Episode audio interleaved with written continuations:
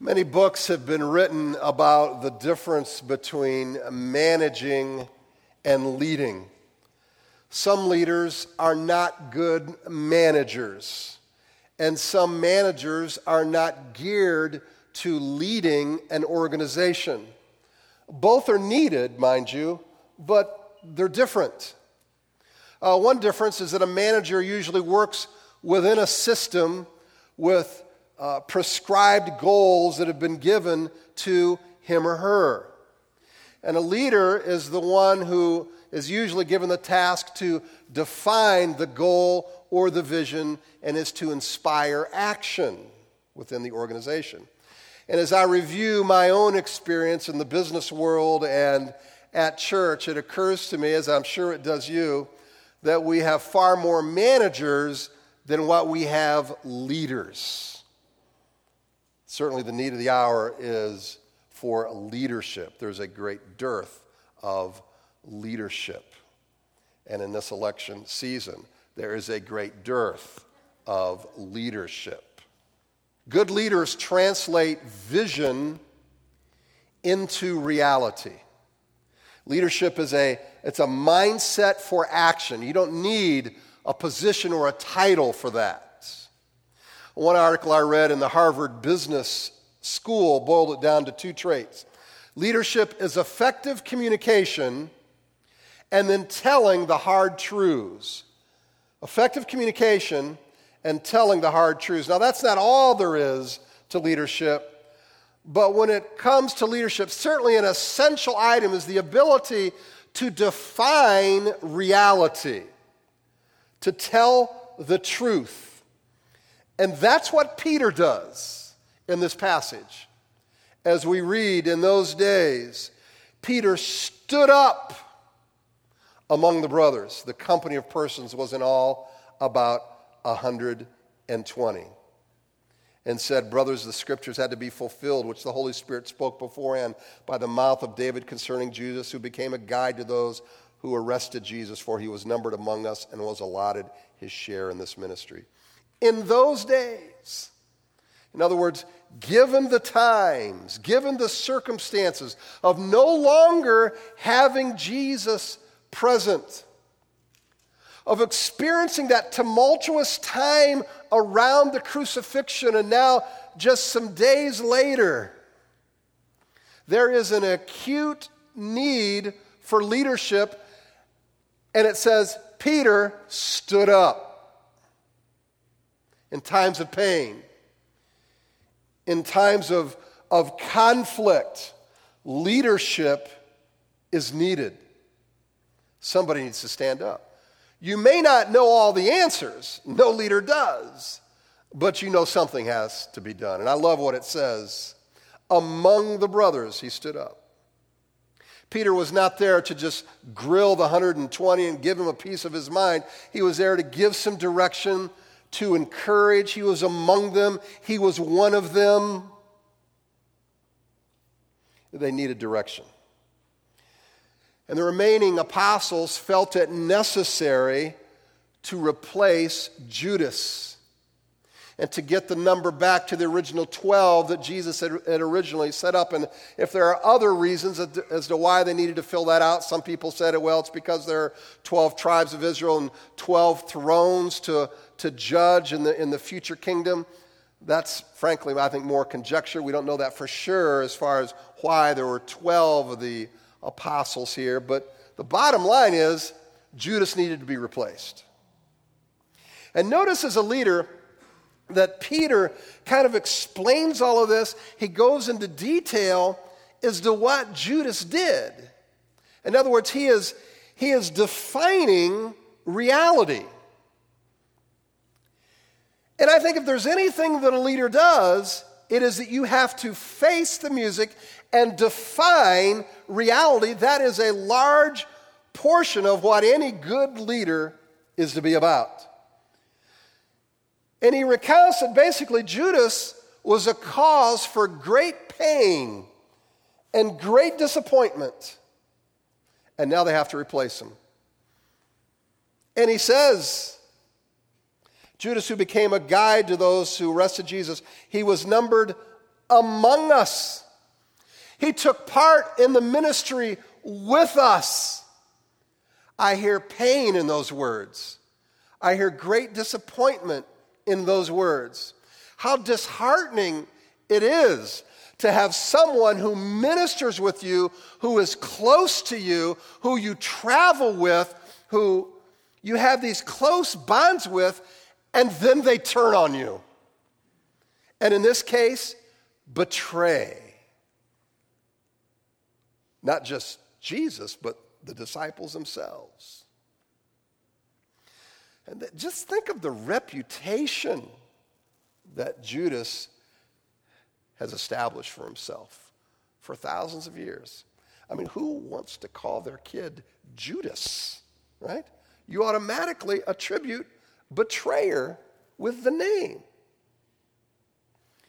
And then think of this. He was among the 12.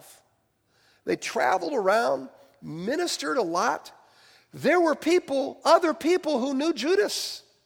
There had to be other people who Judas influenced, who liked him, who he taught.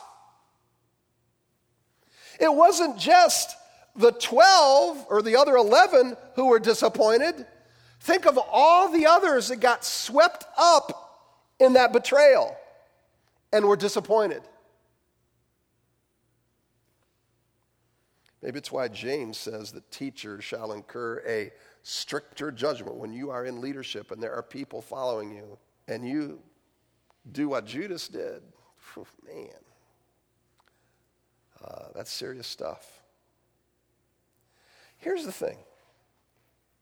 Christ knew all along what Judas was going to do. Now, think of this.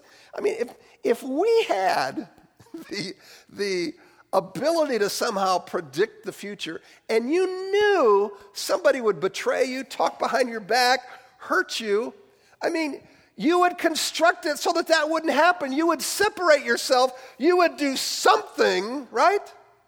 Jesus knew it all along and let it play out. That's an amazing thing. We read in John 6, long before Judas gave that fateful kiss in Gethsemane, we read this, Jesus answered them, "Did I not choose you, the 12? And yet one of you is a devil."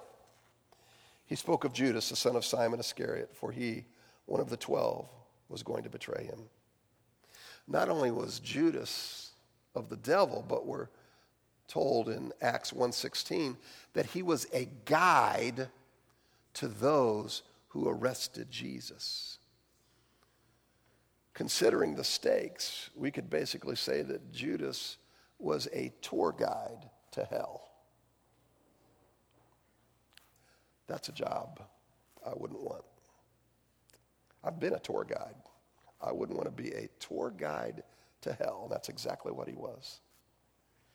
We could spend time talking about how people are going to hurt and disappoint you. We could go off on that. We could talk about how sin had reached its peak in the apostolic ranks. We could talk about the need not to revere leaders. Respect, sure, but don't put them up on a pedestal, because sure enough, they got feet of clay and something's going to happen. You're going to be disappointed. I mean, if this was the focus of the passage, we might go off on one of those, but it's not the focus. Because Peter does something quite remarkable in the middle of all this. And we alluded to it when we read our passage in John. Jesus knew that Judas was going to betray him, and he chose him anyway to be a part of the 12. It indicates there's some kind of plan in action here. And that's a theme we're going to discover and develop here. But first, I want us to realize this, that if you choose to camp out on your hurt and disappointment, I mean, to nurse that, to find your identity in that, that is going to keep you frozen. You will not mature. You will not grow. There's not a person in here who hasn't had a lot of hurt and a lot of disappointment. And there's probably not a person in here who hasn't had it in the church. Great hurt, Great discipline. In fact, most people just give up on it altogether because you've had, well, listen, that is life, right? I mean, we couldn't have any relationships anywhere in any organization because I've been hurt on the job, I've been hurt in marriage and family, I've been hurt in church. I mean, I'm hurt everywhere. How could you function if you stay away from all the people who hurt you? You couldn't. And so I have to realize I cannot just nurse these wounds to keep rewinding the tape, remind myself of how so-and-so did this or did that. You are stuck. We've got to find a way. And maybe we need somebody to stand up and say, here's what has to be done. Perhaps this is an opportunity for growth. And brothers, the scripture had to be fulfilled, which the Holy Spirit spoke beforehand by the mouth of David concerning Judas.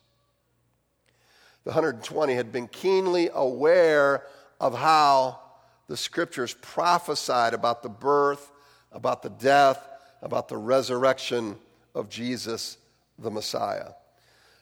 But now Peter points out that there were prophecies about Judas.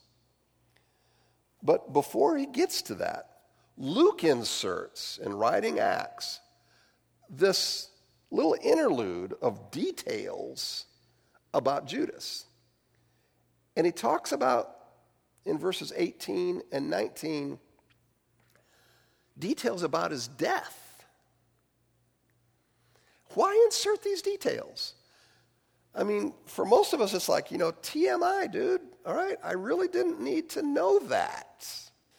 Maybe it's to remind us, those who would venture out and play a key role like these 120 did, he's reminding them that, hey, you can't do the things that Judas did and not have a huge price to pay.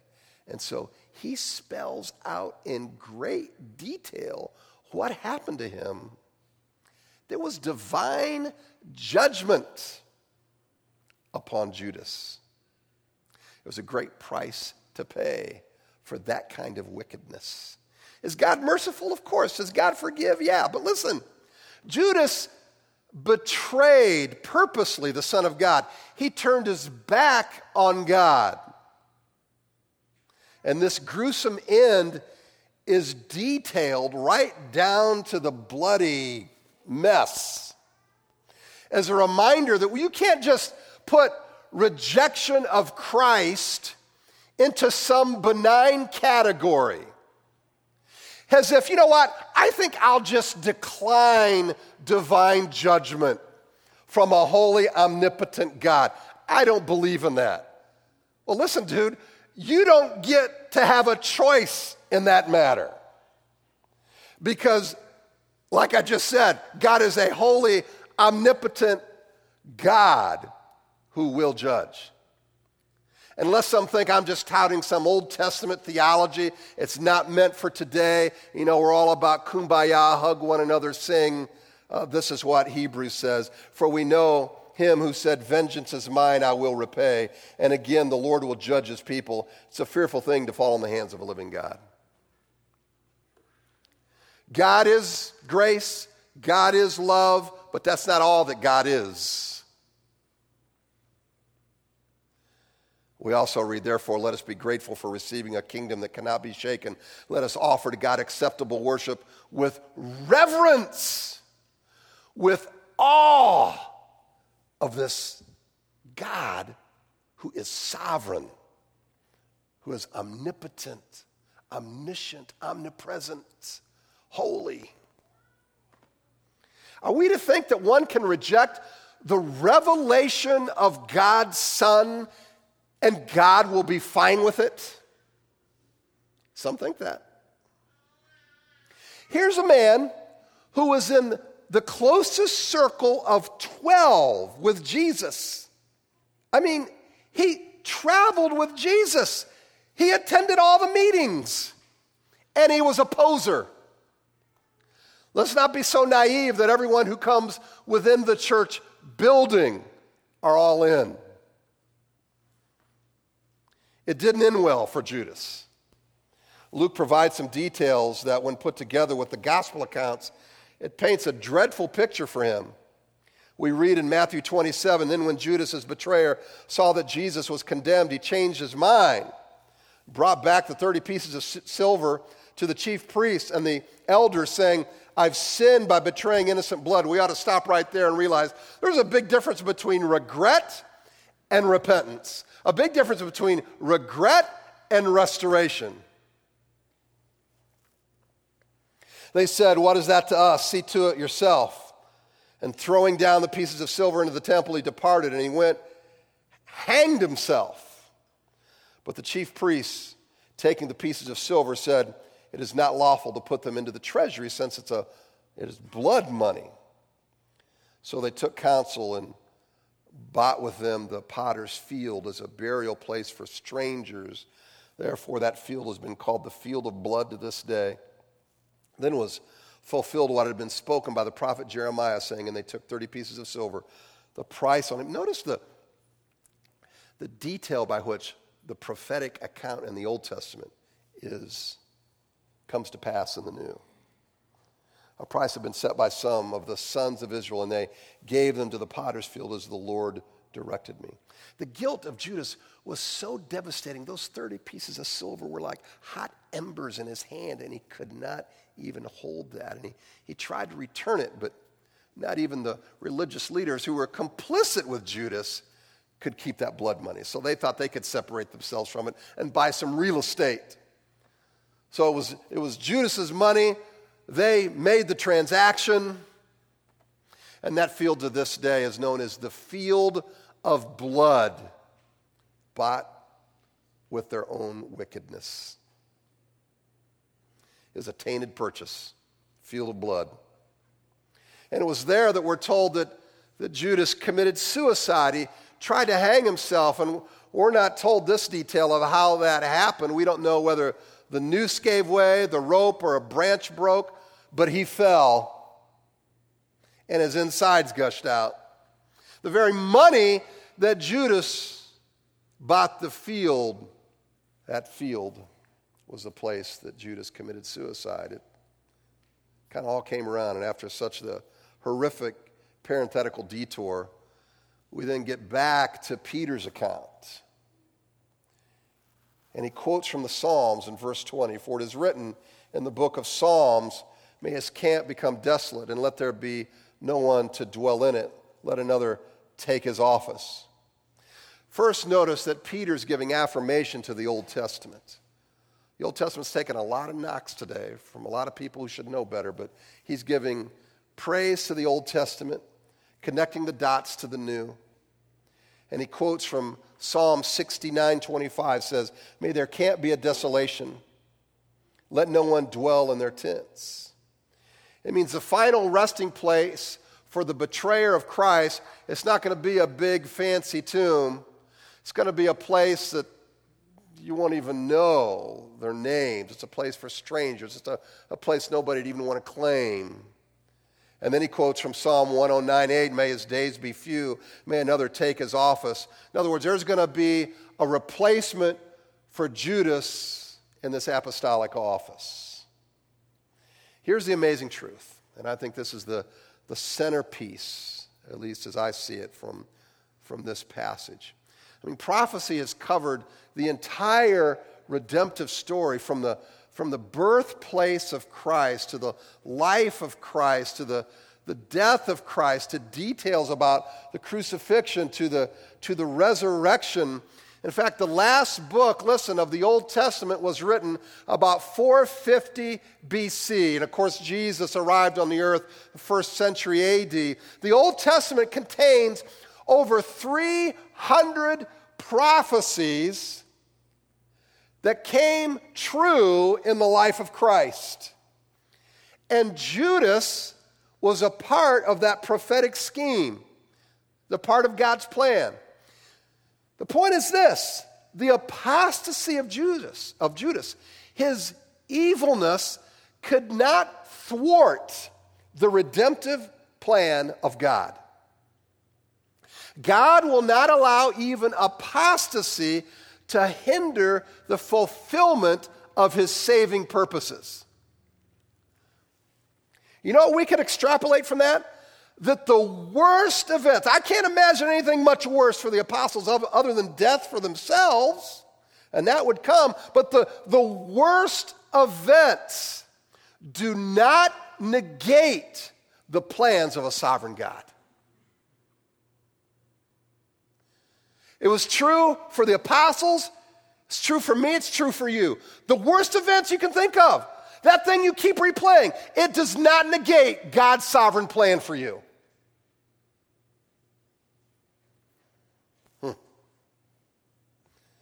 I mean, no one in the crucifixion scenario, including Annas or Caiaphas or Pilate or Herod or the guards who whipped Jesus, who tortured him, and who finally crucified him, none of them could thwart the plans of God. It's an amazing thing. And in fact, our sovereign God used all of those people to accomplish the redemptive plan. In fact, the Holy Spirit caused David 1,000 years before the coming of Christ, 1,000 years before, he causes David to write a psalm about Judas. And Peter takes that. It shows that the Holy Spirit revealed ahead of time what Judas would do. And Judas, in his evil, guided the men who came to arrest Jesus. But that too, that was in the sovereign plan of God. Listen, it's the single biggest piece of comfort that we could have for believers when we go through struggle. And you know what else? It is the single biggest hurdle for those who reject Christ, because they cannot reconcile in their head evil and a sovereign God. It just doesn't compute. But here we see God sovereignly still at work in spite of the incredible evil. My dear friends, are you aware that you serve a sovereign God? He is not surprised by the events in your life. We are. He's not. What difference does it make for us if we acknowledge that God is sovereign over human affairs? Now, in other words, not only does he have authority, not only does he have power, but his plans will not be thwarted. How can we rest in that? I mean, it's easy to just dismiss, maybe a bad marriage as, a bad choice. But when we see that God is sovereign, we realize that there is more at stake than our happiness. Good question to ask ourselves. Do my actions, does my attitude reflect that I am a child of a sovereign, caring God who will always accomplish his divine purposes? See, when we acknowledge the sovereignty of God, we realize we will answer to him and how we have responded to his power, to his authority in our lives. We see this throughout Scripture. In the New Testament, it's true. 1 Timothy 6 says this, "But as for you, man of God, shun all this. Pursue righteousness, godliness, faith, love, endurance, gentleness. Fight the good fight of the faith. Take hold of the eternal life to which you're called and for which you made the good confession in the presence of many witnesses.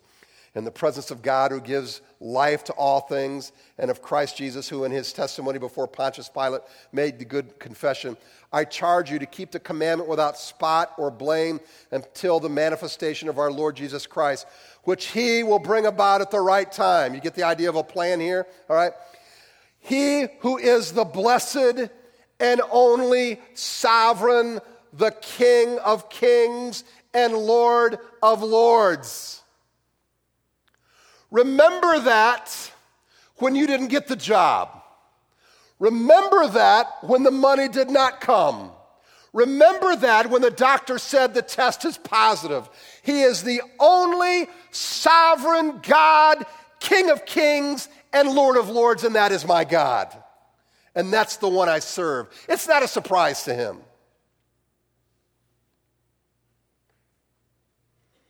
It is he alone who has immortality and dwells in unapproachable light, whom no one has ever seen or can see. To him be honor and eternal dominion. Amen. Listen, there is a supreme sense of duty, responsibility in light of God's sovereignty. We can't escape it. But we in the flesh, I mean, we rebel against these notions. And I'm talking about in-house Christians rebel against the sovereignty of God. I mean, we think we are the ones who are ultimately responsible and therefore not beholden to a sovereign God. I mean, how many times have you faced a situation, let's say like a bad marriage, and you say, you know what? I just made a mistake. I should not have married that person. And we then think that we're not obligated to any covenants involving marriage. Or in a job, we think, I made a mistake. I should not have taken this job. And when we speak that way, often we act as if our choices carry ultimate authority and get us off the hook. And if you think about it, it's a pretty arrogant position to put ourselves in because God is still sovereign in light of human volition, in light of all the choices that we've made. His plans still stand above our choices. We do not have the authority to just arbitrarily dismiss ourselves from being responsible to God, right? Or you might think you can make these choices. I think of how absurd it is to go into work tomorrow and say to your boss, you know what? I think I made a mistake that I took this job. So I'm just going to start now coming in when I want to come in, and I'll do what I want to do. And you know what? You're just going to be blessed by my presence whenever I show up. Sounds pretty ignorant, doesn't it? But that's how a person thinks and feels and acts when he or she thinks their choices are sovereign, not God. Dorothy Sayers, the mystery writer who's also a devoted Christian, was attempting to explain the moral law of a sovereign God.